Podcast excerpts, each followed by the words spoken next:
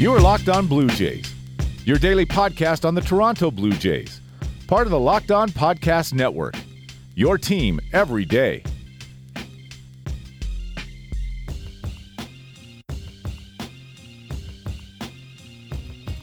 Hello, friends. This is Sean Doyle, host of the Locked On Blue Jays podcast, your daily podcast dedicated to the Toronto Blue Jays. I also cover Canada's team at the site I founded, jaysfromthecouch.com, and I host Jays from the Couch Radio.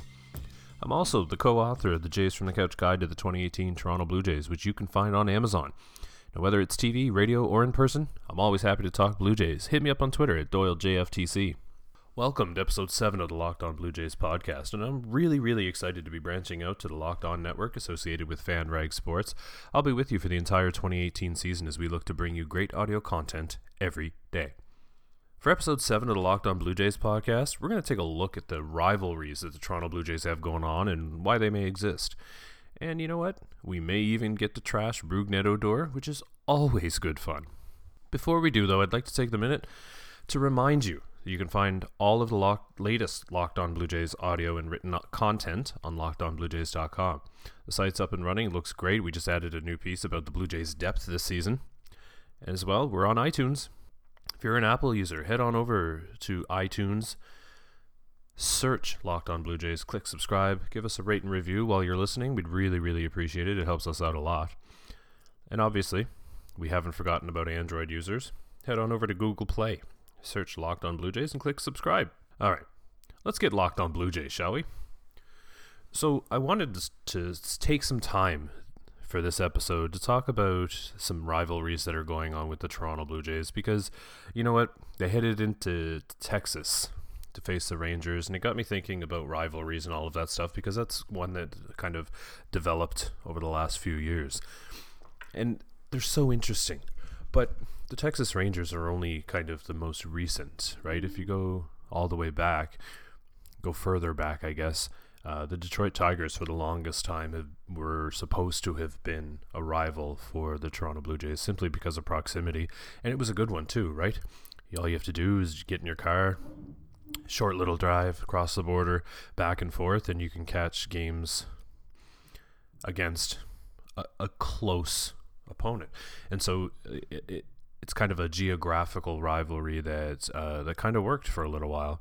Now, obviously, for the Toronto Blue Jays, something uh, another rivalry that could have existed with the Seattle Mariners, being that they came in uh, to the the the league, excuse me, right around the same time.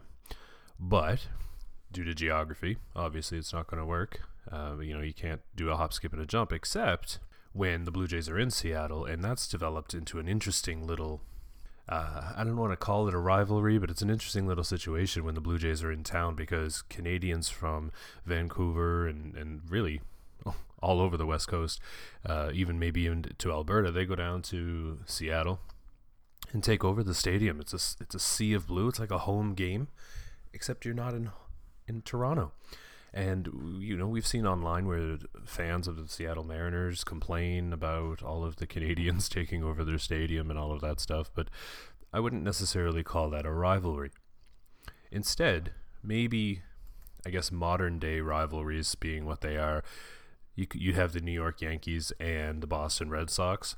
Now, that's a, a, natural rivalry that kind of developed being in the same division and those two teams being very, very good all the time, it seems like. Even when they're not very good, they seem to bounce back the next year, maybe two years, but they don't go a long time without causing a headache for the Toronto Blue Jays. A lot of that has to do with the spending, the deep, deep, deep pockets that the New York Yankees possess, where they can just kind of go and buy championships over the last, gosh, man, it seems like my whole life.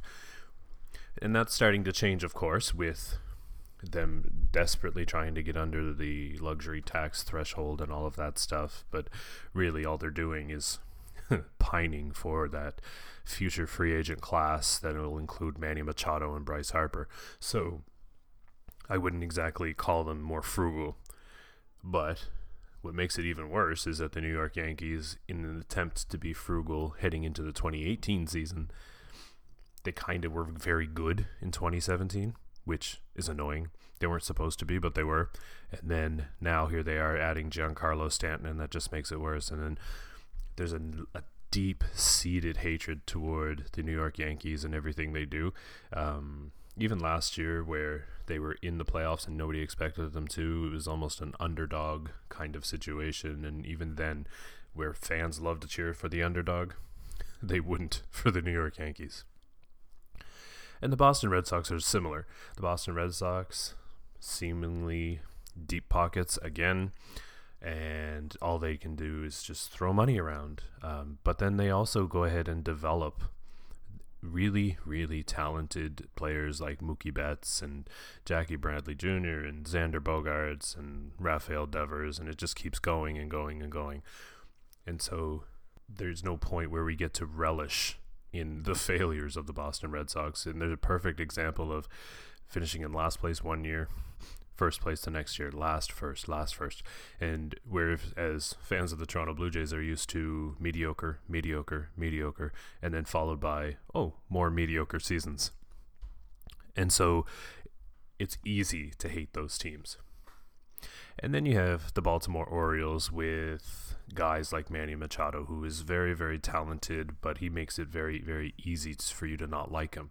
And of course, when Jose Bautista was a free agent, um, you have Dan Duquette saying, "Well, our fans just don't like him, so we're not going to sign him." And it's like, come on, man, that's just that doesn't need to be said, right? It may be true.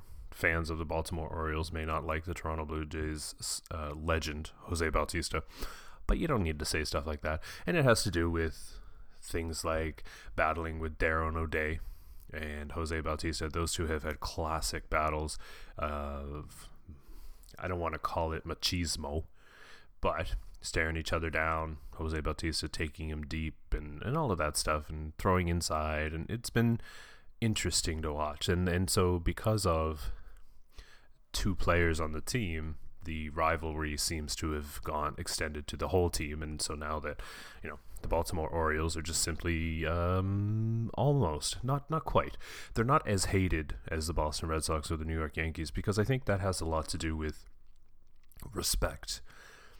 We hate the Boston Red Sox and the New York Yankees because they've been good and they always seem to solve their problems whether it's by money or developing and all of that stuff. So it, you hate them because they're good and so if you're the Red Sox or the Yankees, you kind of enjoy that. You know, Derek Jeter was like, he was always, I guess, accepting of being booed everywhere he went because he knew, you know, they don't boo nobodies. But if the Baltimore Orioles are booed, it's because they've been trashy, for lack of a better term. They seem to have had over the last couple of years this just this attitude um, the that seems to have rubbed Toronto Blue Jays fans the wrong way. I mean, we've even seen Adam Jones, who is a stand-up guy. Adam Jones, one of my favorite players in Major League Baseball, get into it with Jose Bautista. Um, so, you know, that kind of just rubs people the wrong way. And, and it it's really interesting because then we have the Tampa Bay Rays who have caused the Toronto Blue Jays more headache than anything uh, because they're not supposed to be or not supposed to have been good, and yet every time Toronto Blue Jays go to Tampa Bay into Tropicana Field, they get trounced. So that's the kind of reason why you should hate a team, but for some reason you just can't hate the Rays. Maybe it's the lingering Joe Maddon effect. Maybe it's the they are the epitome of the underdog because even when they have a good team, they are still fighting against the economics of baseball and buying tickets and empty stadiums and all that stuff. So you kind of feel bad for them. But the whole reason that started this this discussion, the Texas Rangers, over the last couple of years, and it has to do strictly with playoff baseball the Toronto Blue Jays and Texas Rangers have had this heated, heated rivalry. And if you don't believe me, look up. look up the 2015 uh, ALDS, the seventh inning of Game 5. There is, there has never been an inning like that in baseball. It is one of the more exciting, adventurous, heart pounding innings of baseball ever concluded with the Jose Bautista home run. And the emotion, the raw emotion that went into that led to a bat flip. And everybody remembers that bat flip. Whether you're fans of bat flips, you have pictures of it on your wall. And whether you hate bat flips, that's the one that makes you hate them. The Texas Rangers obviously took exception to that because maybe it wasn't necessarily the bat flip, it was the bat flip that eliminated them. And then, of course, they come back the following season and get eliminated again by the Toronto Blue Jays. And so there's this heated rivalry, and then it extends because of the. See, I'm trying to be respectful here, but you know what? The cheap, cheap shot, uh, Rougned Odor punching Jose Bautista, and you could feel something was coming because they waited until the very last second of a series to to seek out retribution on Jose Bautista. Threw at him, get him on base, and he slides hard into second base. Sure, because he was thrown at. So then Rougned Odor does his patented. If you look back in his minor league career, he's done exactly the same thing: push and then sucker punch. Because in baseball, let's be honest, in baseball, nobody expects punches to be thrown in a fight right? They just go at each other and people hold each other back, and maybe there's some pushing, maybe there's some falling on the ground unintentionally, but that's what happened. Anyway, so he punched him, and ever since then, there has been the the rivalry has continued because Rougned Odor, who's I'm going to say it right now, not a very good baseball player, but he decided that he wanted to assert himself and make a name for himself by doing that. And if you don't believe me wanting to make a name for himself, he was willing to go sign t shirts and things like that with the punch on it. If that's not trying to make a name for yourself through violence, I don't know what is. Anyway, but here we have the Toronto Blue Jays heading into Texas again. Rougned Odor stands in against Marcus Stroman. Now, Marcus Stroman is another person who may rub people the wrong way because of his flair, because of his intensity. And Marcus Stroman is tinkering with some delivery stalls, I want to say, delivery changes that will mess with the t- uh, hitter's timing. It's all competitive. That's he's trying to get an advantage. Rougned Odor steps into the plate and does the Marcus Stroman pause leg kick to mock him to mock Stroman and stares him down then. Okay. So, first of all, somebody, maybe the Texas Rangers, might want to sit down with Rougned Odor and say, listen, I don't think you quite know what to do when you're in the batter's box. You hit 203 in 2017. You're hitting 194 to start 2018. Maybe, just maybe, you spend more time focusing on actually hitting the ball instead of standing in the batter's box and mocking the opposing pitcher because that might be a better use of your time. You're a terrible hitter. You don't get to mock anybody. But Rougned Odor, being the clown that he is, decided that that's how he was going to spend his at bat. Now listen, this this whole situation, if there's an idea in baseball that cooler heads prevail and players s- solve problems and then they move on. Rougned Odor is the exact opposite of that. He's holding on to this, and the Texas Rangers aren't very good. He is not very good, and yet here he is continuing something that should have been over a while ago. So, if the Texas Rangers are not going to deal with him and his behavior and maybe teach him how to hit in the batter's box instead of doing stupid stuff like that, then you know what? They're just as bad.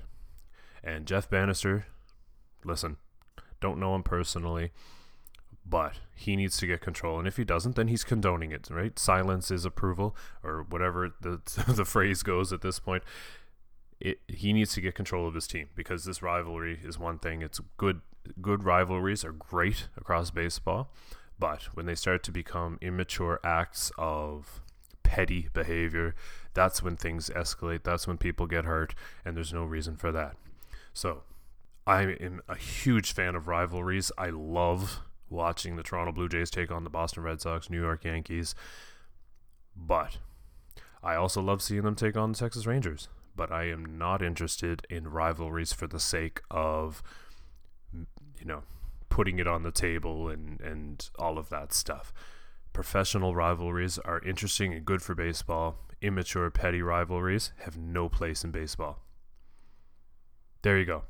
That's that's how we will end episode seven of the Locked On Blue Jays podcast brought to you by LockedOnBlueJays.com. Head on over, check out Locked On Blue Jays, follow us on Twitter at Locked On Jays. This has been Sean Doyle. You can find me on Twitter at DoyleJFTC. For all of us, this is Sean Doyle, hoping life gives you a juicy fastball down the middle and you don't miss it. Take care.